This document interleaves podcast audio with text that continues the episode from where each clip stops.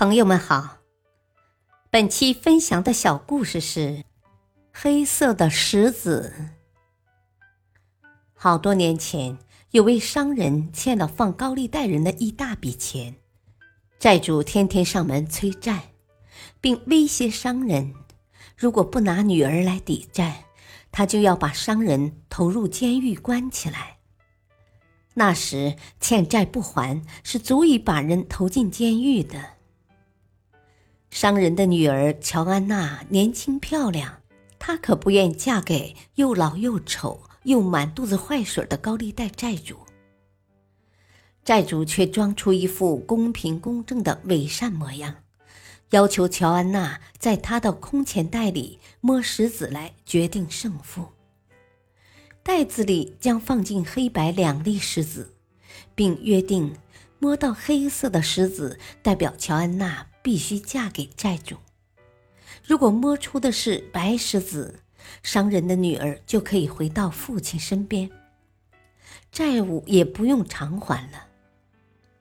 但是乔安娜如果不参与这个游戏，她就要把乔安娜的父亲投入监狱。乔安娜被逼无奈，只好同意试一试。债主邪恶的笑着。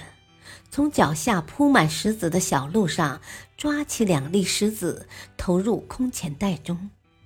眼尖的乔安娜瞄到债主投入空钱袋中的两粒石子，竟然都是黑色的。就是说，不论乔安娜摸到哪个石子，都是黑色的。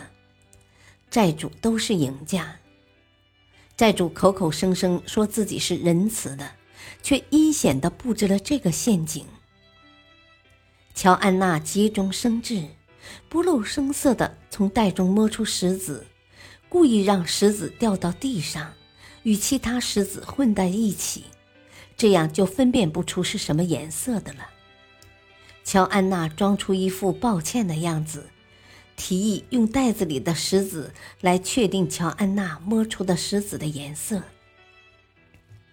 剩下的石子肯定是黑色的。乔安娜急中生智的一招，破解了债主设置的圈套。债主的阴谋没有得逞，他只得承认乔安娜刚才抓出来的是白色的狮子。乔安娜用智慧战胜了债主，逢凶化吉，高高兴兴的和父亲回家了。大道理。如果当初乔安娜看到债主投入空袋子里的都是黑色的石头，就勃然大怒，和其争辩起来，不一定会有什么好的结局。但是他却忍住了自己的怒气，采用更智慧的办法，让债主哑口无言。所以，当被人责难的时候，千万不能暴跳如雷，积极采取有效的应对措施。让对方无话可说。